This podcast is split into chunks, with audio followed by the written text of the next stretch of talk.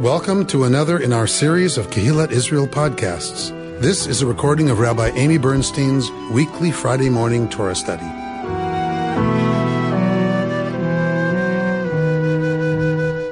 We're in Parshat Nitzavim, um, and the Reform movement put this in uh, this reading in uh, in Yom Kippur uh, as an alternative reading. And so many of us actually read Nitzavim on Yom Kippur. Uh, and so we read it now, and then we'll read it a few weeks from now again as well. Uh, and so this year I thought I would l- have us look at Nitzavim in the context of the high holidays and in, con- in the context of Yom Kippur, uh, you know, as well as, of course, we're going to treat the text on its own. Um, but, but we don't really get to talk about it much on the holidays, right? Like what, what this parsha has to do with the holidays. Why is it chosen? What does it say to us at the holidays? And real, really, a lot of the rich, rich commentary comes from um, looking at the confluence of those two things, of this parsha and uh, Yom Kippur. Uh, all right, so let's start at 29 9. You stand this day, all of you, before the Lord your God, your tribal heads, your elders, and your officials all the men of Israel, your children, your wives, even the stranger within your camp, from woodchopper to water drawer, to enter into the covenant of the Lord your God, which the Lord your God is concluding with you this day, with its sanctions, to the end that he may establish you this day as his people and be your God, as he promised you and as he swore to your fathers Abraham, Isaac, and Jacob. I make this covenant with its sanctions not with you alone but with those who are standing here with us this day before the Lord our God, and with those who are not with us here this day. Okay.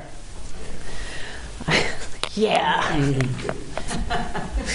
Atem nitzavim hayom kulchem. All right. Atem, y'all, nitzavim. All right. So, how do we say stand in Hebrew? Lamod. Lamod. This is not lamod. Right? Atem nitzavim. Y'all are nitzav. You are Like the army. Erect. Present. very good, Right. Rita. Very good. Standing Like the army. So th- this is the word used for conscription Mm-hmm. into the Israeli army. Um, right? Exactly, Bella. Exactly. Um, so um, hityatsev, you know, this to to to present oneself in a way that says, "I am here and ready to do whatever is necessary." So, you know, when you get the call, the answer is hineni. So this is this is what after hineni would look like, right? That you are you present and are ready to do whatever is required, uh, and and is, it is the sense of active presence that you're not just kind of placed there. You're, you're there for a reason, right? And that it's going to mean involvement by you in some way with what's happening. Um, and this is also the word that we use when we erect a monument, right? You know, it's not standing there, right? It's, I don't know, what, what is it in English? Erected. Erected. erect. Right, so it's like there, really mamash there. Okay. Installed. And by the way, this this verb gets used in each of the three three times we talk about covenanting. We have it in Exodus, we have it here, and we have it in the book of Joshua, where they're gonna where they're gonna have a ceremony. So this is right a ceremonial. Like uh, we are here, we are ready for something important to happen. Um, it is um, enough to say y'all are here, right? Atem nitzavim hayom. You're here this day. But what do we get right after Hayom? We get the word Kulchem? Kulchem. What does Kulchem mean? Atem means y'all. What's Kulchem? All you. All y'all. Thank you. You've been studying with me, some of you, long enough to know there's some of y'all and all y'all. And it is not redundant. Okay, so, uh, and here's the Hebrew proof that it's not redundant. Y'all are standing here today, all y'all. And then we're going to get an enumeration, right, of who that is exactly. Um, so, Atem nitzavim hayom kulchem lifnei Adonai Elohechem. You are standing this day before Adonai your God, right? So it is not just anywhere. You are standing before God. Who's there? Roshechem, right? Your heads, right? Shivtechem, Ziknechem, so we're getting all kinds of leaders. Shevet is a tribe, so your tribal leaders. Ziknechem, your elders. Vishotrechem, your officials, Kol Ish Israel, every person of Israel. And we could think, okay, well, that means all the big shots. But that wouldn't really answer Atem Kulchem, right? If it's just the big shots. So we're going to go on. Tapchem. Oh, that's that's new. We don't usually see that. Who's Tapchem? so the ones that you take care of, the little ones. The little ones, Nishechem, your women. Last but not least. So if it's your women, who is this addressed to? Hmm? So yeah, lest lest we get too excited, right, about how democratic this is, right? So tapchem, your children, nishechem, your women, v'gercha, the stranger, asher, bekerev mechanecha, the the stranger that is in the midst of your camp. Mechote batzecha, from the cutter of your trees, ad shoev memecha, to the carrier of your water. So the laborers. So the laborers. Um, and so this is one of those um, literary devices that we see that's very common in biblical writing, which is from A to Z. Right? You're going to get the all inclusive category, and that is from this to this. And in this case, it is the wood choppers to the water bearers, of course. What, Margot? Oh, Linda? Who sounds like Margot? It's the women who came before the wood choppers. There you go. There you go. And Jody, what, w- w- there you are. What was that saying again about the water carriers? And you had a wonderful thing you told Oh, us. the saying Yeah. which was before enlightenment, chop wood, carry water. After enlightenment, chop wood, carry water. so the, the wood chopper is very important. yeah, yeah, right. Yes. So that is a that is about right our mindset. Yes. This is about status. Right. This is very definitely about status. So what is it telling us? That the, everyone from the woodchopper to the water bearer was present at this event. What is that? Why is that here? What does it tell? What does it add? What is it telling us? The whole group is there, everybody. The whole group. All y'all. Everybody has dignity. Ah, Yes. ah. So not just everybody's there. Everybody important. is important. Everybody counts. Everybody has worth. Everyone has dignity. Every single person is there as a part of accepting the covenant. And if one of them isn't there, the community is incomplete. And this, the Hasidic tradition goes on to say not only is the community incomplete, but revelation is incomplete. That when revelation happens, every single person apprehended revelation their own way. Everyone experienced the voice of the divine, and they understood that voice their own way. So if one, even one person had been missing, one interpretation of revelation would have been missing, and therefore revelation would have been incomplete. Right? It's a radical. The tradition takes this and makes a radical set of statements about who's included in this covenanting business. Is this about power and like the responsibility of power? Talk to me about that. Like, why this now? Like, why this gift, this language now? And after all the years in the desert, and here we are now in power. And I mean, the shorthand that I know of power is that power corrupts. And so, if everyone is not at that table with that dignity, we're honoring every single, even the, the wood chopper. What sort of power is it if we're going to walk off in God's light? I guess What, what kind of covenant is it if the wood woodchopper's not at the table? right? Then, then it's a whole different kind of covenant, isn't it? If only the big shots are there, or even the women and children of the big shots, right? A certain class, if you will. But classism didn't start, right, in the industrial age, right? There, there's always been. Always been a power, as you want to call it, a pow- there's been power attached to wealth. Always.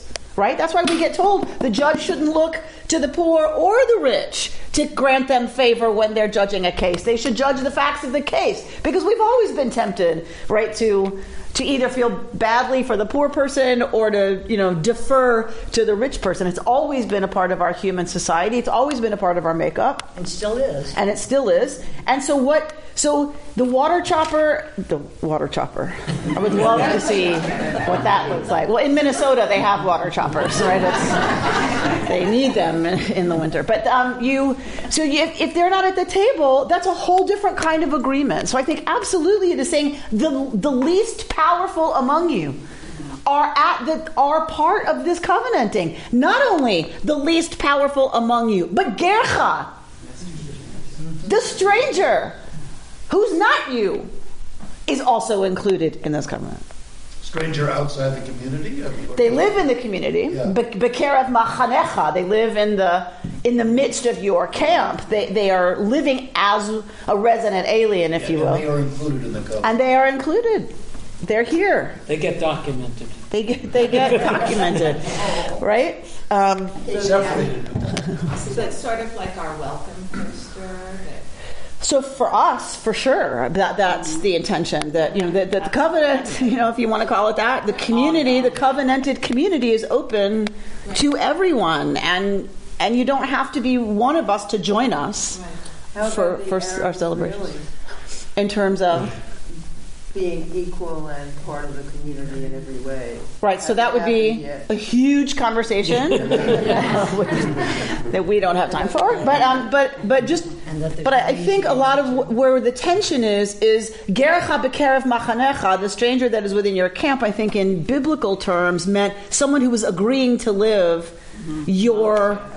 Who's agreeing to live in Israelite society following Israelite law. The Ger still had to observe Shabbat, had to observe the covenant, right? So, what does it mean for you know Arab Israelis who live in Israel but don't want to be part of Israeli society? That's a different category than the Ger here, but for sure, the, the Arab Israeli who is an Israeli citizen and wants to participate in the Israeli system, I think the message is absolutely positively clear they should be absolutely invited to do so. And I think that's in the better parts of our Israeli society. That's the goal, right? Is for Israelis to part- for Israeli Arabs to participate fully, right, in the system.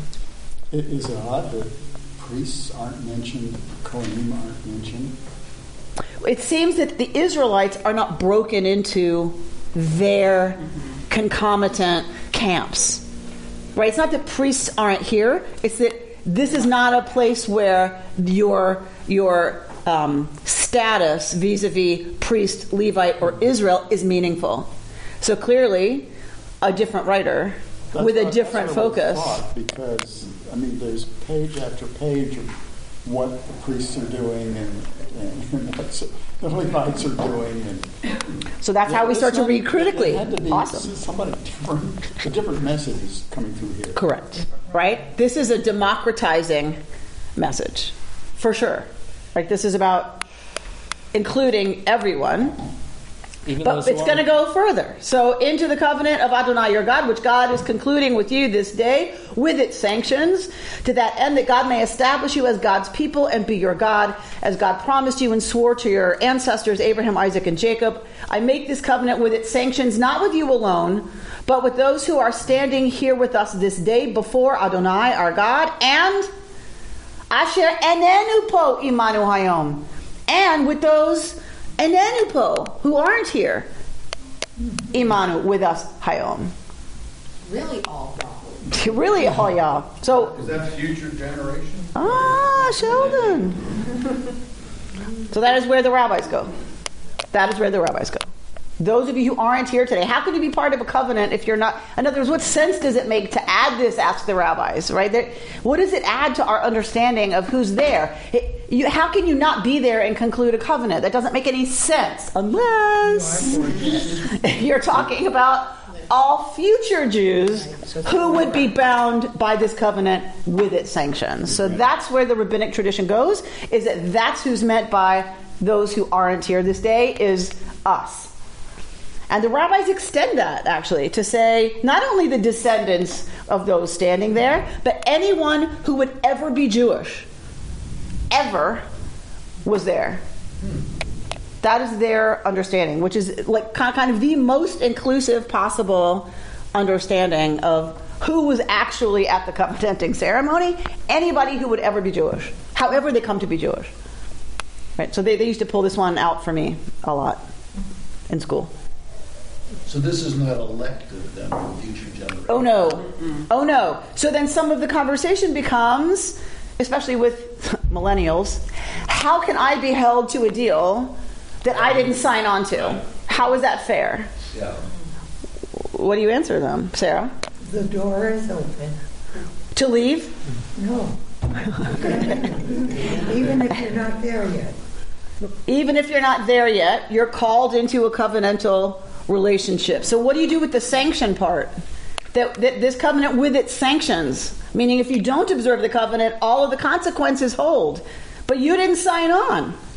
We constantly live by laws that were made before we were born, mm-hmm. by treaties that were made before we were born, and we completely accept that they're binding on us. We don't say, well, any law made before I was born and agreed to it is null and void. Well, there's one person in this country who does Well. null. Maybe Most of we. it's Yeah. possible the conjoining uh, factor is if you are an Israelite, a child of an Israelite, following Bert's idea, you automatically must follow the laws.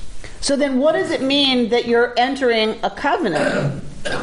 like, we can accept, okay, so we live in a country, this country is governed by law Right. For now. It's governed by law, and so we accept that there's laws that we can't change and that we are obligated to as citizens of this country. Is that the same as a covenant? No one asked me when I was born an American, do I want to sign on to the American covenant? We don't get a choice about everything when we're born. So clearly, future generations don't get a choice about this. And many other things. But you can see that a lot of them are not thrilled, right? Especially in this American individualistic, everybody chooses their destiny. Everybody, right? A lot of young people are are a little put off by this, right? That how dare you tell me I'm bound by a covenant I never agreed to? I'm like, yeah, it sucks to be Jewish. What, what can I tell you? Like, um, you're free. It, it's- I thought, this is what I thought you meant. You're free to do what you want. You're free not to observe the covenant, but it it's still there. We are we are a people who believes we are connected to some kind of agreement between us and the divine and what I always say is, as Reconstructionists, we believe it is your obligation as Jews in this generation to reconstruct the covenant. What does it mean to your generation? But to say we don't have one, okay, you're free to say that. What, I, who am I to control you? We're bound to it by its very ancientness, too. So some people are very into ancientness, and some people are like, "Thank you, that belonged to another generation. I'm not interested." Right? I'm not. I'm not interested. So it's it's a very interesting. I've always seen it as something that was so comforting, right? Like whether you choose it or not, It's there. it's it's upon you, all right? You you are part of this people. You are part of this deal that is ancient and older than you can possibly imagine, and that was always a comforting thing to me. But uh, in the first times I, I encountered as a rabbi, resistance from young people who said, "Don't you tell me who I am? You can't say I'm Jewish." I'm like, yes, I can. And they're like, no, you can. I'm like, yes, I can. And they're like, you can't tell me that that identity is one that, that applies to me just because you say so. And I'm like, but you don't get to pick what people you're from. Sorry. And so, like, eventually I just had to, it took me a while. I got pretty activated. But I was like, eventually I just had to say, we get to claim you whether you ever come home or not. You don't have to come home. You don't have to use our last name. You don't right you don't have to want to be ours, but we get to claim you. The Jewish people gets to decide who's a Jew. And if we decide you're Jewish and you're part of our people, then you're part of our people. Do with that what you will. It breaks my heart that it might mean nothing to you. But that's your prerogative, right? And then once you have a child, you're like, ugh. And other people define it the same way, such as Hitler and, and other. Sure, right? So you know, we've you know, we've allowed other people to define who's a Jew, right? But well, not allowed, but like you know, people are They've done it happy to do that for us. I don't know if it's a custom now, but certainly in my parents' generation, you named children mm-hmm. After your relatives who were gone. And that's why I'm Sarah. And there's something about that that carries weight, I think. Yeah, so it's that's an Ashkenazic custom. Yeah. A Sephardic custom is to name for someone living. Um, I know everyone goes, all the Ashkenazi go, like, um, so the Sephardim, but, but it's the same idea, so that when that person dies, there's someone who carries on their name. I mean, I know we get all hinky about it as Ashkenazi Jews, but because we've been always told it's like wishing them dead, right? So, um, so us and our customs, like we get so attached. So the Sephardim say, you know, if you name for someone alive, then when that person dies, someone's named for them. And in Ashkenazi Judaism, when somebody um, you name after the most recently deceased relative who doesn't have anyone named for them, it's why I'm Rachel. Um, my grandmother was Rachel. Right? I'm Amy Rose. Um, but they felt like naming me Rose Bernstein was just cruel and unusual to do to a child, like playing shuffleboard in you know Fort Lauderdale. So um, they chose they chose a secular, like a, an American name. And, uh, and they chose Amy. How did they choose Amy? Because Bernstein was so long, they wanted a short first name. And many of you know my story about being adopted, whatever. So when it was an ado- adoption arranged before I was born, and my my adoptive mother was in the hospital for um, endometriosis surgery on her uterus. While my birth mother went into labor, so my father was on the phone all night. Was I going to be born? Was I not? Was I going to be born? Was I not? So he looked like crap in the morning when he came into my mother's hospital room, and like, and she's like, "I can, ha- I can handle it. Just tell me whatever it is, I can handle it." And he, he keeps trying to tell her. She keeps cutting him off. I can take it. I can take it because she's just had all this done. She thinks she's got cancer. She thinks she's dying. He's like, "If you'll shut up." we have a daughter, um, and what was playing on the radio was "Once in Love with Amy." Thank you for your indulgence. yes, Bert. Yeah, I, did, I think that the point you were raising, the whole idea of identity, is does it matter that we have identity or not? Particularly in, in 20th century or 19th and 20th century America, where we all grew up, there was somehow this idea that each person is a brand new beginning. And in fact, we're not. We're not genetically a new beginning. We inherit a lot of stuff, how we look, where we Tell were born, and all that. and, and and culturally, we're not a new beginning. We we can try. We're all brought up in a context, and a lot of what our parents and our grandparents and parents well is passed on to us, not necessarily with what they say. You got to be this, you got to be that.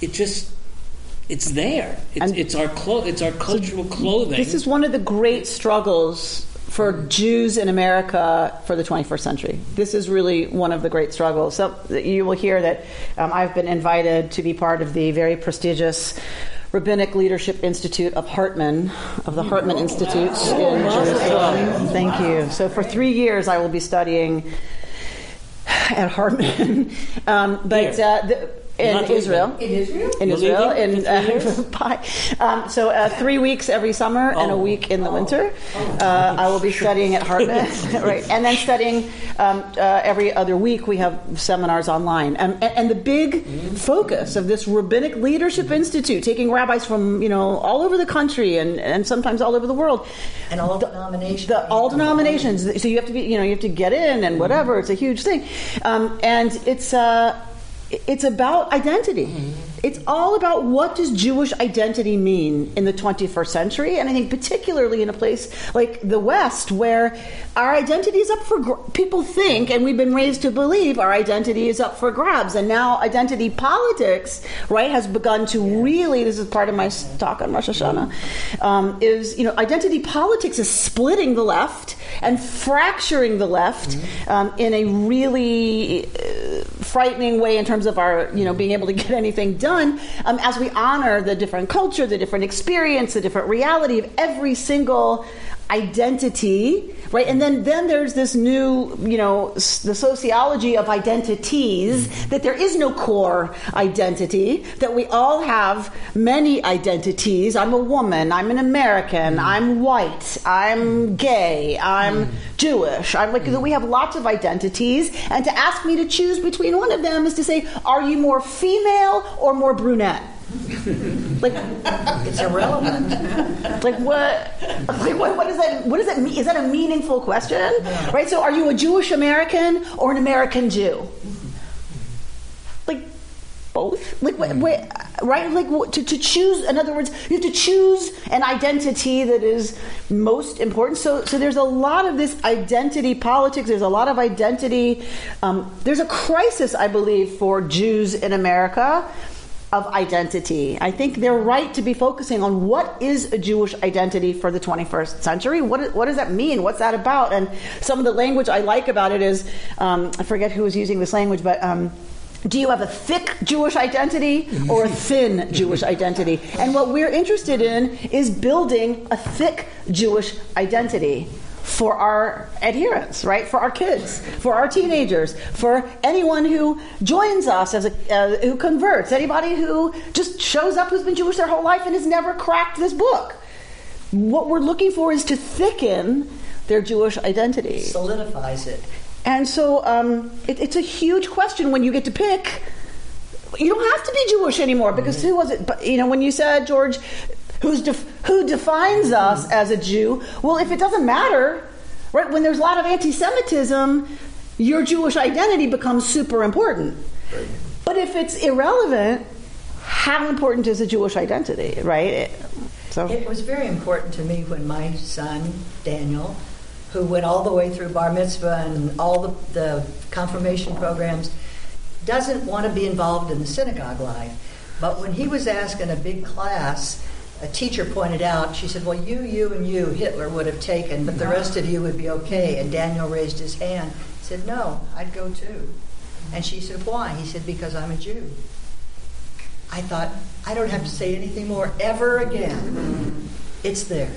And he sort of doesn't want it to be there in a way, but it's there.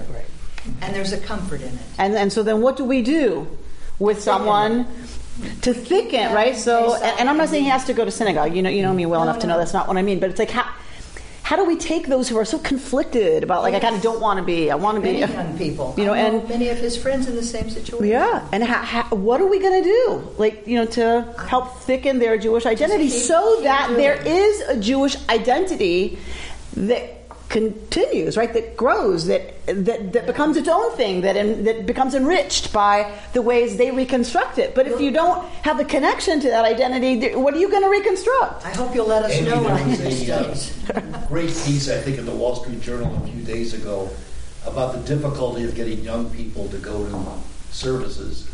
And of course, now we have a rabbi in Venice who's having goat yoga at Rosh Hashanah services. As What? You look at this and you say, is it really? What is this all about? What is the story? Yeah, and and so that's always kind of the question: is can you reform? Can you reconstruct too far, right, to where it's no longer Identity means no Jewish, and and that, that it doesn't have like any sense of this is a Jewish practice. It's just a practice we're doing because it's popular and we want people to come. And this is always the tricky line, right? So so someone pushed Kaplan really hard, you know, on this, and because Kaplan really believed that Ju- that Judaism should be given to the Jewish people, and the Jewish people should be entrusted with Judaism, and whatever they decide, however many generations from now, is Jewish is Jewish. And like so something you know you can get pushed to where you're like, okay, well what if they want a tree mm-hmm. in the living room in December? You know, and I'm like, look, you're not scaring me with that question. Like if Six generations from now, folks decide that at Hanukkah you're going to put a tree in like the the living room what? And it's really jewish. Like this is the jewish thing to do. This is how you know someone's jewish is that they have okay right? Like whatever. It, it it's that it's that right now goat yoga is certainly not normative judaism it's not jewish But if it catches on and it really becomes people like they just can't wait to hear the bleating of little kids, literally kids, you at Rosh Hashanah. That's it. Okay, like okay, right. But the question is, how will it be Jewish? They have to know enough about our traditions and our history and the themes and the meaningful aspects of what their ancestors have experienced at Rosh Hashanah in order to reconstruct goat yoga as a Jewish Rosh Hashanah practice. Does that make sense? Like, I'm less attached to what it looks like than are people doing the serious work of saying, what is Rosh Hashanah for us as Jews? And then whatever they come up with is what they come up with. But it's, is it fair to say that the covenant, getting getting back to um, the covenant Mm-hmm. that we're talking about, that the, the covenant is kind of like a tent that, that basically uh, will accept as many outliers as you, you you can get. And what's meant here Mhm. really is a very um, inclusive uh, Absolutely. um, uh, stance. That Judaism takes a very, very inclusive stance Yes. and some that we might not even think of as Jewish um, gets taken in by this. Absolutely. And, and and there are conditions on the covenant.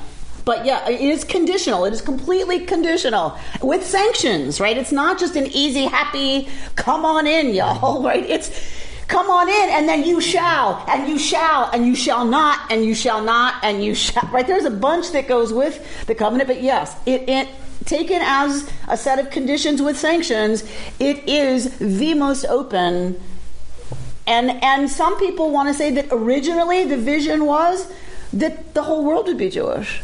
That everyone would understand the covenant as the way to relate to the divine, right? We have moved way far from that for lots of historical reasons, but there is evidence, I think I've quoted to you before, the Alenu, mm-hmm. right? By Yom Hahu Yiyeh Adonai Echad Ushmo Echad. And on that day there will be one God, and God's name will be one. That everyone will call God Yud He Vav He. Right? And so that that is a very you know, so so to some people it's not only inclusive, it is Universal. Right. universal, right? That everybody would find, we would be or lagoyim, uh, and light unto the nations, and they would all get it, right? And would be in relationship to this divinity through this sense That of seems to have been picked up by another religion, that idea. right, rather more successfully than in our case. So the rabbis that are leading this nascent goat yoga movement are really trying to say, in order to really be Jewish, you have to come together. You can't bowl alone. Yes. Doesn't matter anymore. Yes. You're not going to really be a member of the Jewish community if you don't come together to be a fully. You won't fully experience what it means to be Jewish unless you're part of Jewish community. Yes, that's absolutely it. Goat yoga is whatever. It's Can you, what is it? I it's um, when you are doing yoga and they take little kids, like little goats, and they have them in the room. And so little goats like to get up on stuff that's high. Oh, so so like jump. while you're in down dog, They're the on. little goats jump on you. Um, Oh, that sounds good. so they're just. Well, that solves everything. So the teacher's not a goat. No, that is not what goat yoga means. The, the, the rabbi's not a goat. So um, the, the goats jump on you while you're doing yoga, and apparently it's just very happy. It's very joyful. They make you laugh. They're very, you know, they're very cute kids, and they, you know, are very happy. And um, We hire them? so you hire the goats, um, but but right. So why why do that? Because it's it's popular it, over there, you know, you know, on that side of town. Um, it's it's popular, and you're trying to get Jews in the building. Truly, it's about getting Jews in the building, and Jews who want an alternate experience to what we're going to provide them. Right, Margo? I have one basic question that I ask myself. Are you proud to be Jewish? I don't think they're that familiar with the covenant and everything that goes along with it. But if they answer me yes, It's a good day. it's a good thing. Exactly. And I don't go any further than that.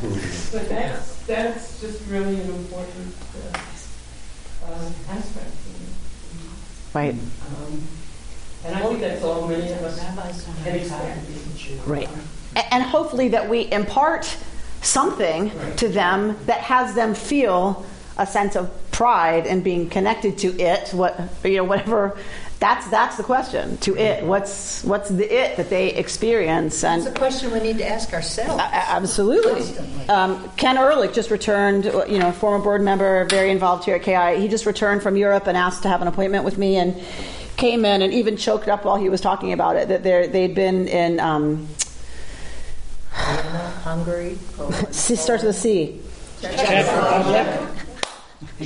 Croatia. Thank you, Croatia. He'd been in, I was going to say not Serbia, but uh, so he, sounds like first syllable. So, um, the so he was in Croatia, and they were in this town, and, and they went to the synagogue. It was this tiny little chapel, and, and then they went to the, the cemetery, and the cemetery was all uneven, and it was overgrown, and there were cracked headstones, and it was filthy.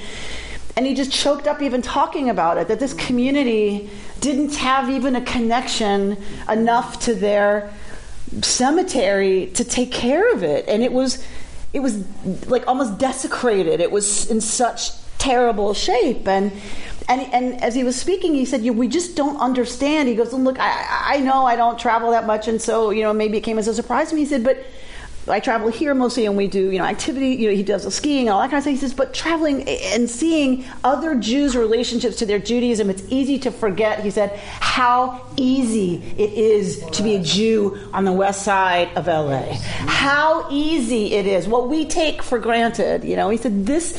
This community, this building, this what we have here, like it's right here, and we don't come often. It's right here. And it's so easy for us to access, and it's so beautiful, and it's so well cared for.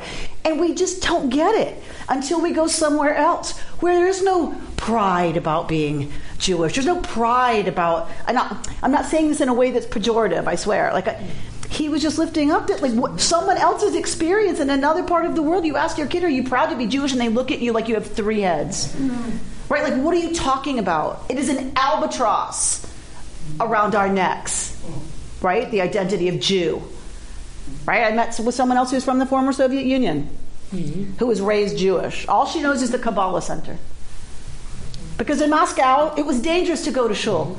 So she doesn't know from shul. She doesn't know from what half of these holidays mean, what, what any of covenant, what, what, right? But the Kabbalah Center, that's the kind of Judaism And so we just take for granted that when we are you proud to be Jewish, we have some of us an association with texts and teachings and values and ethics and morals and a history that brings, to, for me, it brings dignity to my life an identity with this people, right? But it is so fragile. You look not that far away from us. And you ask, Are you proud to be Jewish? And they do not understand your question. It's like my English must be really rusty because that question made no sense. Right? So it's just a reminder for us not to not to take for granted in these coming days, right? What we what we have. Um, yes, ma'am. I just take a, minute or two to just tell this kind of story that they bring. That's what we're here for. When my um, oldest granddaughter was about, uh, I guess, three or four, she, um, when they lived on the East Coast in uh, Philadelphia, and um, she was on a camp. And she used to preface her questions by saying, Grammy, you know what? So there was one time we were on the phone and she said, Grammy, you know what? I said, what? She said, my, um, my mommy changed my camp. See, this was summertime. So I said, oh, well, she must have, you know, had a good reason. So she said, yeah, but you know what? I said, what? She said, uh, it's a Jewish camp. so I, and my son was married to a non-Jewish uh, woman. So uh, she said, uh, it's a Jewish camp. So I said, oh, that, that's nice. nice to hear that. So she said, yeah, but you know what? I said, what? She said, I'm not even Jewish. so I said, yes, you are Jewish. Your father's Jewish. The upshot of this whole thing is she's looking for, they're looking for a synagogue to be married in. Me and her. Cha-ching! Cha-ching! There's an air-conditioned synagogue here. There's an air conditioned synagogue near her, I'm sure. um, all right, let's look at verse 11. because we often don't get that far. 11? 30, 11. 30. 30, 11? 30, 11. Surely this instruction which I enjoin upon you this day is not too baffling for you, nor is it beyond reach. It is not in the heavens that you should say, Who among us can go up to the heavens and get it for us and impart it to us that we may observe it? Neither is it beyond the sea that you should say, Who among us can cross to the other side of the sea and get it for us and impart it to us that we may observe it?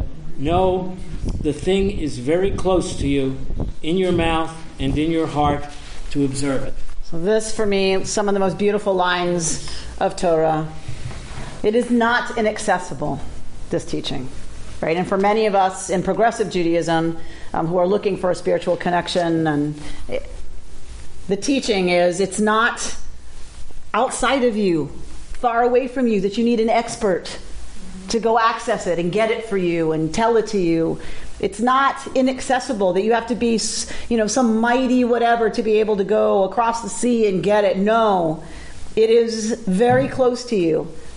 It is in your mouth and in your heart to observe.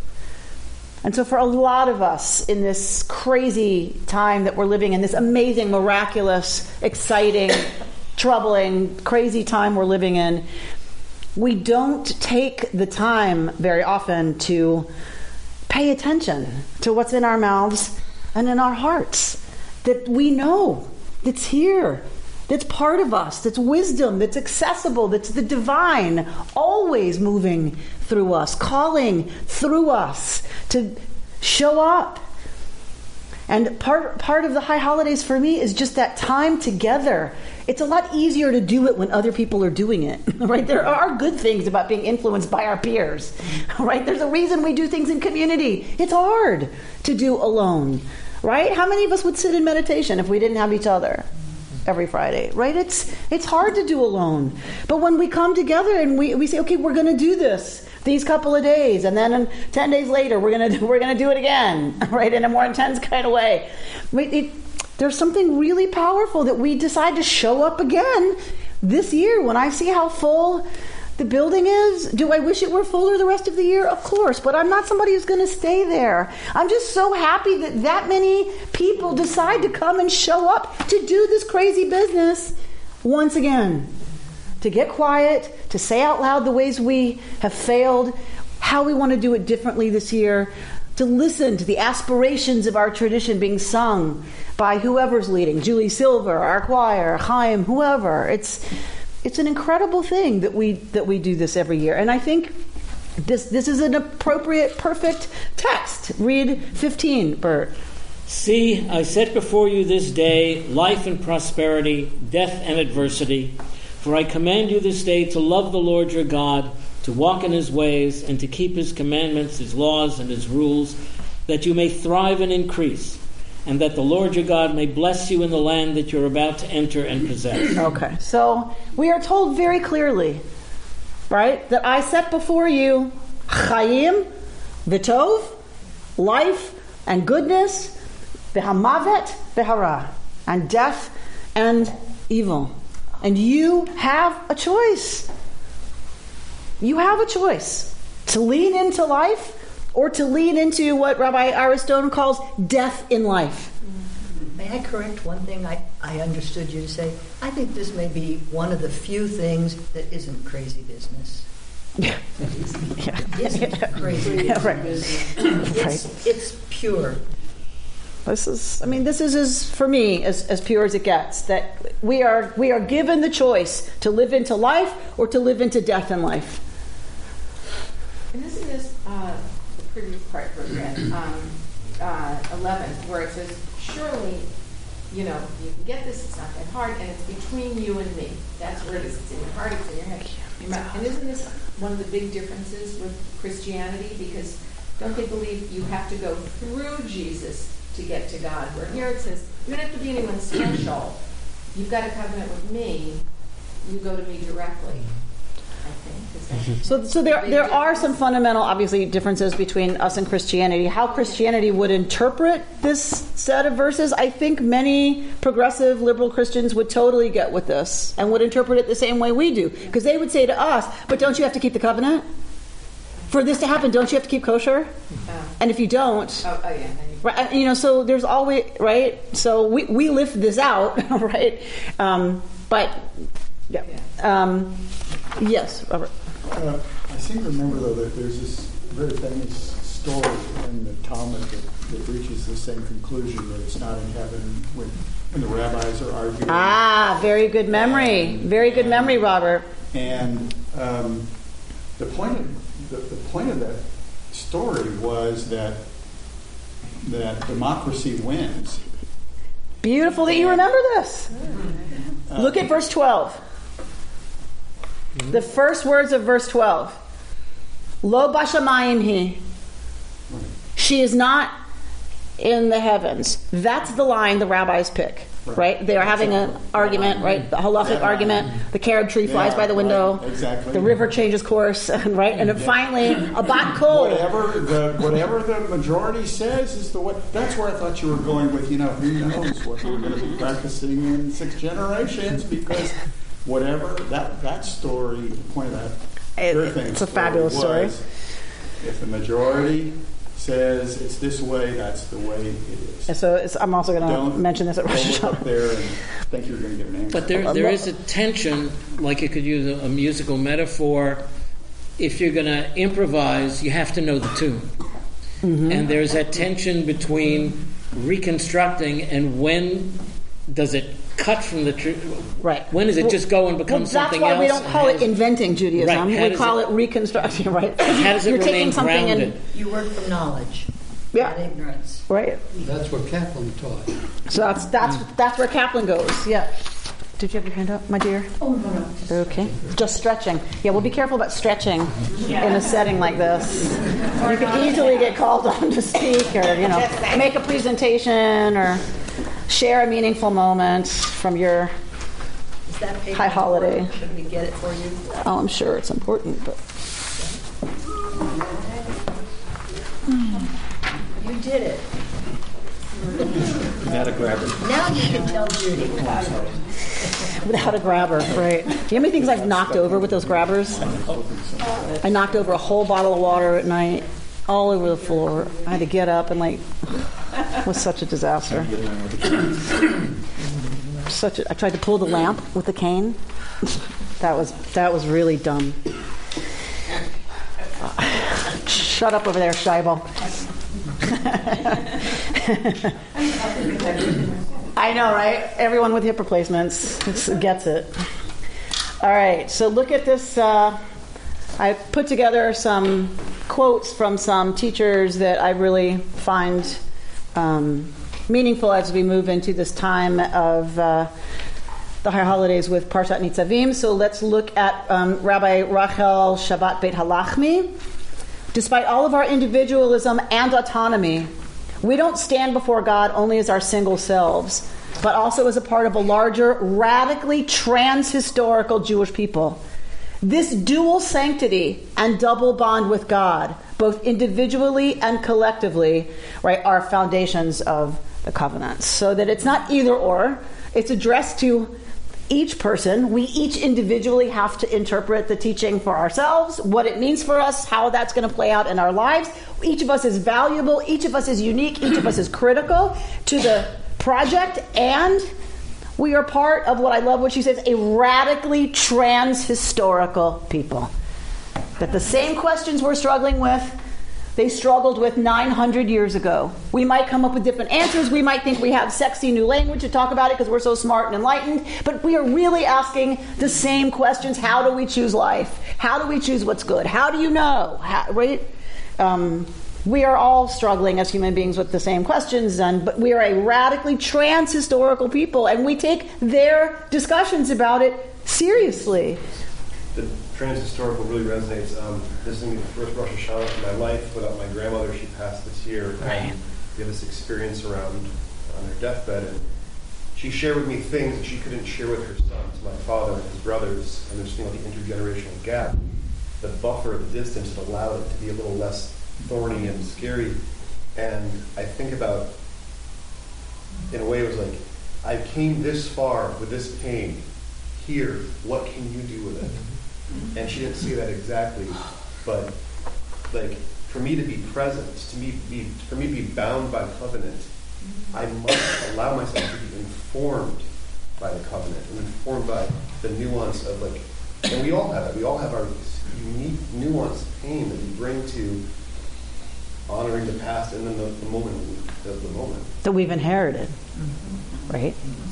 Lots, lots of pain that we've inherited, and lots of strength and joy, and right, and um, and what a blessing that you were at her bedside, because she can come with all of that. But if there's no one there to receive it, right, what what happens? It goes unredeemed, right? It it stays just pain. And I mean, not, I don't mean to minimize it. I'm just saying, what a blessing for her that she had a grandson at the bedside to pass it on to, which is what it says, Nitzavim Hayom. You have to be there.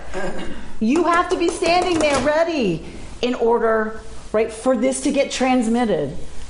Yeah, earlier, like, like earlier this year, you were talking about like why Judaism must occur in community. I didn't understand it. I can understand it. So thank you. I mean, even uh, on the high holidays, how we say Ashamnu, it's not I have sinned, we have sinned as a community. And even if you personally haven't done something, somebody or the group has done something that requires. And I have allowed it. To, to go un- right? Like that's what i always think about is what have i allowed or enabled? Because i didn't speak out against it loudly enough because i didn't work against it because i didn't send in a check to make right? Th- w- w- i may have not have done it personally but but i have participated in building a society that has allowed it What are we um, supposed to do? Teshuva, Elena, don't panic. Teshuva, we, we can do teshuva, right? We can return. We can repent. We can be like your son. We can serve. We can step up and say, in this moment, this is what I can do. This is what I can reach. It's not my job to fix the whole thing, but if I don't put my talents and strength forward, that's on me. But if I do, then that's that's what I can do. You raised a child who understood that. You raised a child with the response, sense of responsibility to stand up and put his neck on the line to serve us, to serve this society that we're creating. Right? I don't know how this happened because I. Say you say you have a senator for a son, you mean? No, I mean, I hated Judaism when I was a child. I hated my parents um, looking, acting like they were important because they sat next to the rabbi's wives for the high holidays and they had to buy special dress to wear and drove up in their fancy cars, and it was just repulsive to me. But yet, I was able to hold on to this importance of Judaism to me. I, I can't really figure out how. And I, that's why I mentioned the word ancient earlier, mm-hmm. because it's just so awesome to be part of this people. So look at what she says. There are these are the moments that give us a deeper sense of what it means to be committed to something beyond ourselves, beyond our individual needs and beyond time.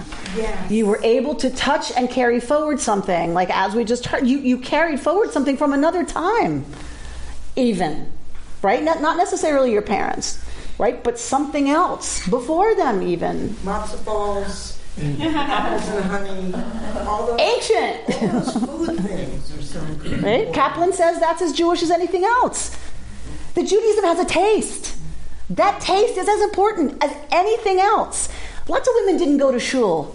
Their holiday experience wasn't about shul. What the you know that was pff, whatever for let them go. Right? The holidays were about matzo balls and how light were they? Or if you like sinkers, then it's sinkers. I don't want to like judge anybody's matzo balls. but right, um, that was the holiday.